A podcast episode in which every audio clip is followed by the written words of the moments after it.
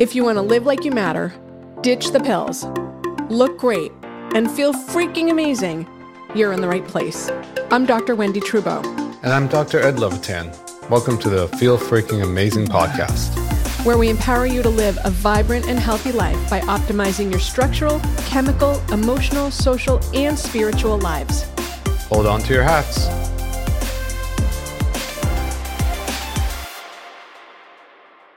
It really feels like if we're talking about environmental toxicants, autoimmunity, chronic disease, we really need to talk about mitochondria. That's right. And actually, cellular resilience revolves around mitochondria.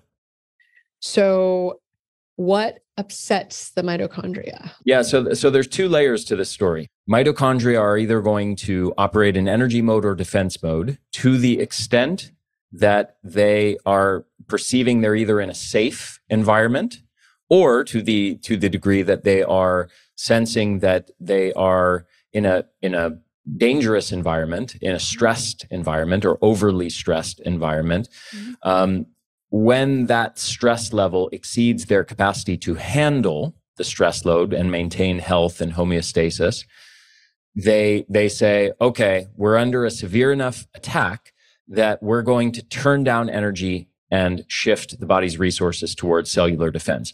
Dr. Naviaux calls mitochondria the central hub of the wheel of metabolism. What's crazy about this is mitochondria are not part of us, even though they are part of us. They, they're symbiotic. So they right. they work in conjunction with our system, but they're so now ingrained and integral in the process that we can't do it without them and they run the show. But they're not actually part of us becomes like a semantics issue at that point. But certainly, they, the, you know, the, the, the theory is, of course, that they did not originate as part of us. They have their own DNA that is separate from our DNA. They have mitochondrial DNA. And there's a number of characteristics of mitochondria that resem- resemble sort of primitive proteobacteria. So the idea, of course, evolutionary is that, you know, ancient eukaryotes sort of ate. yeah, like phagocytized, uh, you know, these these pr- ancient proteobacteria, and then incorporated them, and they formed a, symbio- a symbiotic relationship. Yeah. Sort of like, yeah, maybe this won't resonate with a lot of people. I was very into marine biology and coral reefs when I was young, and um, studying coral reefs, most of these corals, all these beautiful colors, these pinks, these purples, blues, all these beautiful colors are actually from not from the coral itself, but from an algae that lives inside of the coral animal that is called zooxanthellae. And that algae is actually another organism, but it lives inside of the tissues of the coral and they uh, are they uh, have a mutually beneficial relationship. The xanthellae performs photosynthesis from the energy of light and then provides energy and nutrition to the coral. Um, and so it's two organisms that literally exist inside one another. You know we also this is not so hard to swallow. We have this microbiome. Uh, we actually have more um, bacteria living on and in us. We have more in terms of numbers than we do actually of our own human cells. Mm-hmm. So we're very much an ecosystem and mitochondria can be seen as part of that too.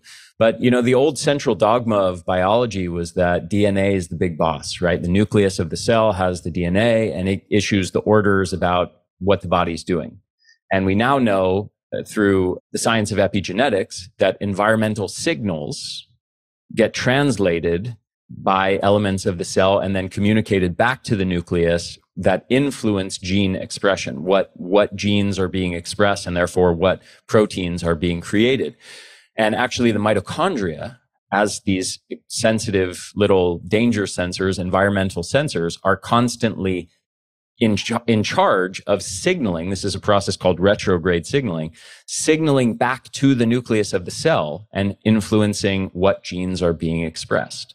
Mm-hmm. So the mitochondria are actually, which as you pointed out, are the, almost these other organisms living inside of us are actually now communicating to our DNA about what genes should be expressed or, or turned off. So let's transition then to, to the things like stress that would cause the mitochondria to react in a way that we don't want them to react, to essentially put you into danger mode instead of thriving mode. How bad does it need to be, or is it all stress? Let me let me add another wrinkle to the story. Ah. okay, that that will make this even more fun and complex.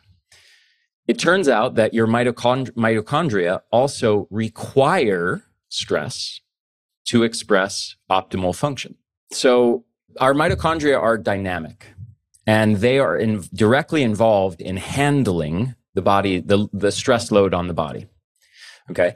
And if you, if you've ever broken a bone, if you've ever broken an arm or a leg and you've got a cast on and you put that cast on for eight weeks, eight weeks later, you go to the doctor, you get your cast on off, you, you look down at your leg and it's half the size of the other one. It's half the size as it was eight, eight weeks prior. Why? Because all that muscle atrophied as a result of not being stimulated and challenged. What challenges it? Use. Using it, challenging the muscle tissue, engaging those muscle tissue to handle a certain demand or stress load or mechanical load, whatever you want to frame it. Um, but if you do not challenge that muscle tissue, if you don't stimulate it and use it and challenge it to do work, it atrophies, it shrinks, it shrivels, it dies off. Okay. The same exact process happens at the level of the mitochondria. And it turns out that humans are required to have a certain level of stress, certain, and, and particularly certain kinds of stressors are uniquely good at this, um, which we can call hormetic stressors. And those stressors challenge our mitochondria. And by challenging them and actually temporarily stressing them, temporarily causing an increase, a spike in reactive oxygen species or free radicals or oxidants, and even potentially creating a small amount of damage to them, they actually engage a response that makes them grow bigger and stronger and more robust. And also increases their own, what's called the ARE, the antioxidant response element. And that's their own internal supply of uh, critically important antioxidants and detoxification compounds, enzymes. Okay, things like glutathione and catalase and superoxide dismutase. Mm-hmm. And it turns out that in order to keep the mitochondria big and strong and to maintain lots of them, and to maintain that ARE, the antioxidant response element, this internal antioxidant and def- defense detoxification system, to maintain it in a robust way requires regular exposure to stressors, to these hormetic stressors, mainly things like physical exertion, exercise, uh, thermal stress, heat and cold, things like fasting or occasional food shortage, um, things like hypoxia, either from altitude or breath holding or combined with, with exercise, and certain kinds of chemicals, especially what are called xenohormetic phytochemicals. These are certain compounds from plant foods, things like uh, curcumin and resveratrol and pterostilbene and different flavonoids and polyphenols and, um, and, and a few other compounds.